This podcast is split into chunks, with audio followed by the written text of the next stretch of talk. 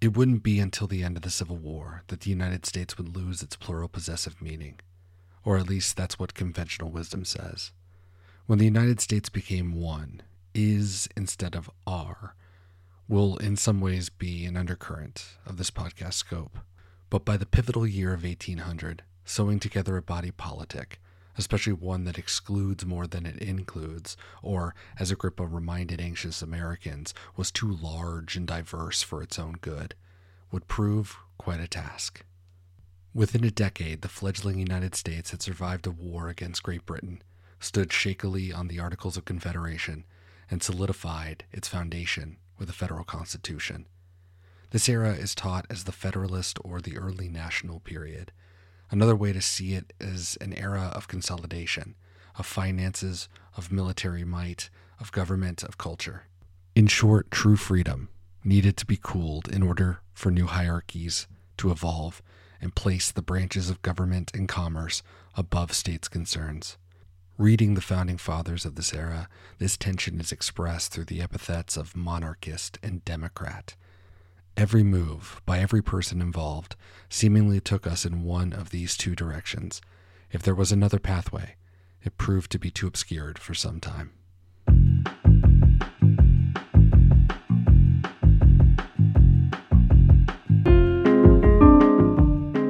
Welcome to Expeditions, a podcast around Lewis and Clark, where we look at the history and historiography of the expedition one day at a time. We are at Expeditions Pod everywhere social media, Patreon if you want to support the podcast, as well as our website. You are currently in mile marker three, episode The United States Are a Young Nation, America on the Eve of 1800.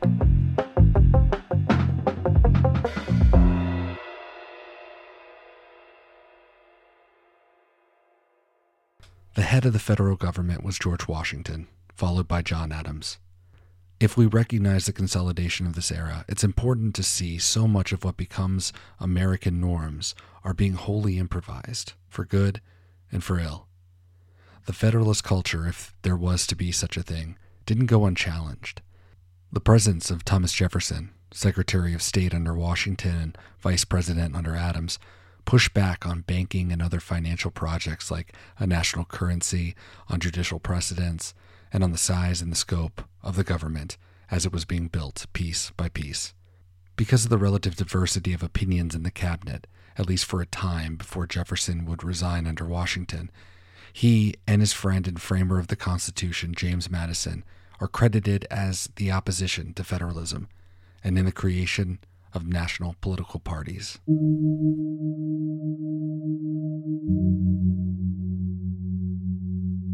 But if the government was finding ways to gel, what of its citizens? By 1800, the population of the United States sat at 5.2 million people. Foreign observers would note how propulsive American ideals and norms were, seeming to change culturally and materially every six months.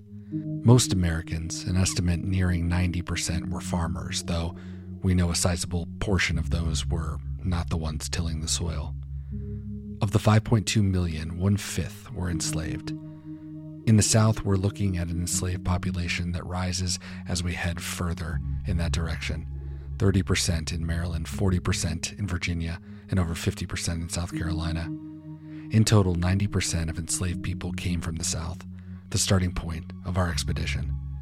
But one can mark the slow decline of farming as an occupation here, perhaps.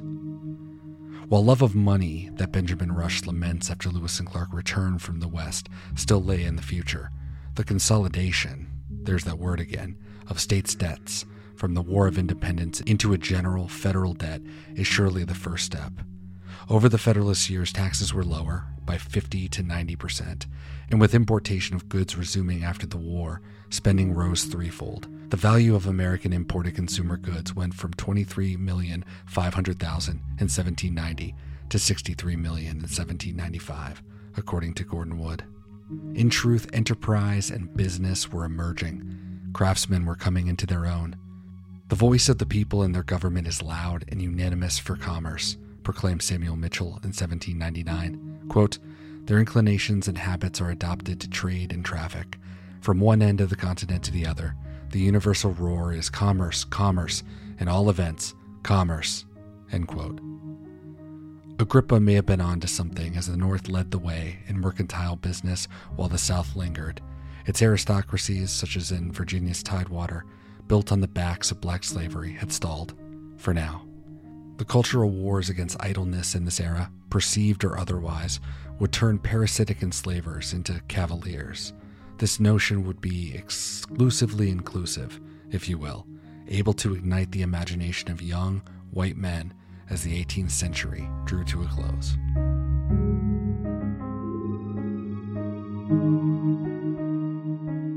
Johann David Schoepf, who came to America as a surgeon with a regiment of Hessian troops fighting for the British king, noted that to Americans, specifically those from the back country that we'll be getting to know soon, but in general as well, natural freedom is what pleases them.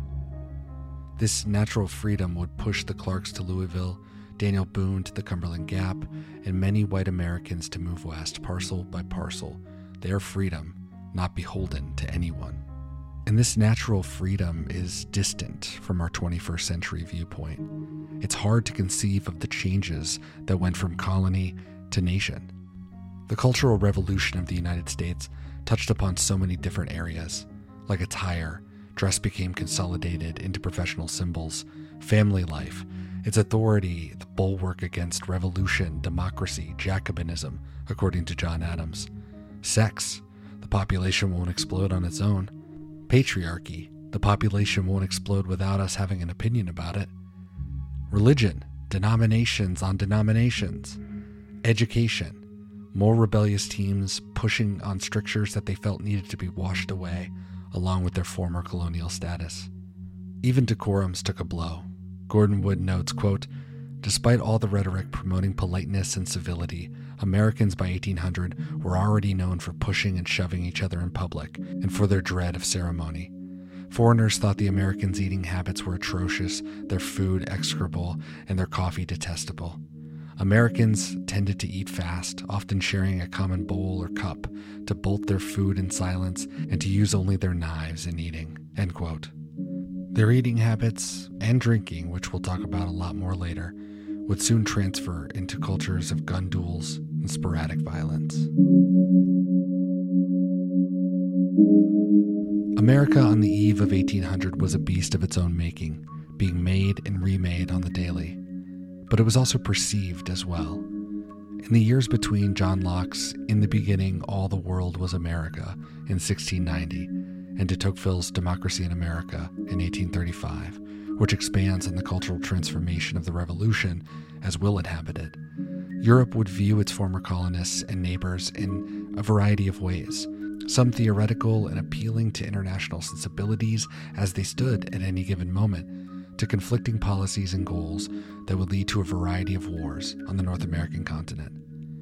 Washington's plea of neutrality as he left office in 1796 thus became a famous totem for a road less traveled, not only with the domestic political sphere, but internationally as well. We'll explore the intertwining fortunes of Europe and North America in the years to come, along with the misfortunes of Native America.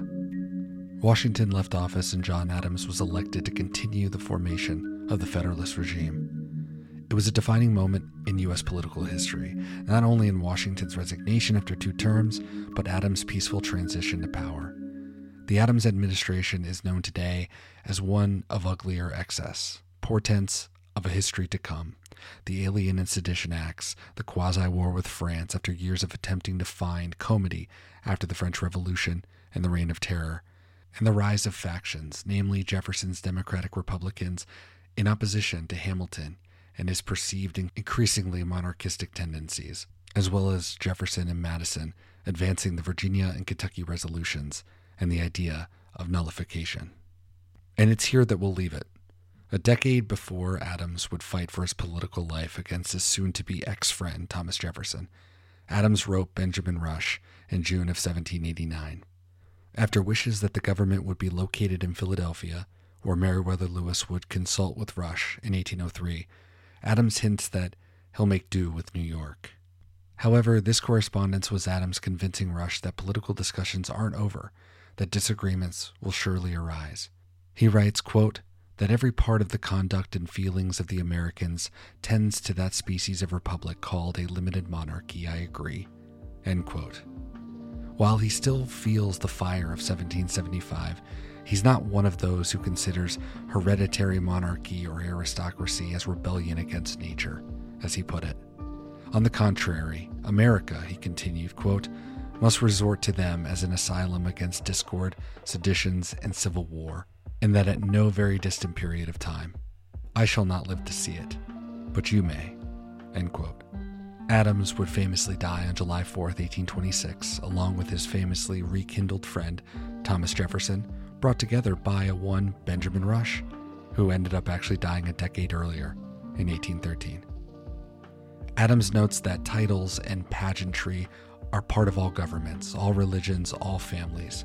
He assures Rush that he loves the people and that he wouldn't serve another hour if he didn't, but ominously he closes, quote, My country appears to me, I assure you, in great danger of fatal divisions, and especially because I scarcely know of two persons who think, speak, and act alike in matters of government. End quote. The election of 1800 would be a contest between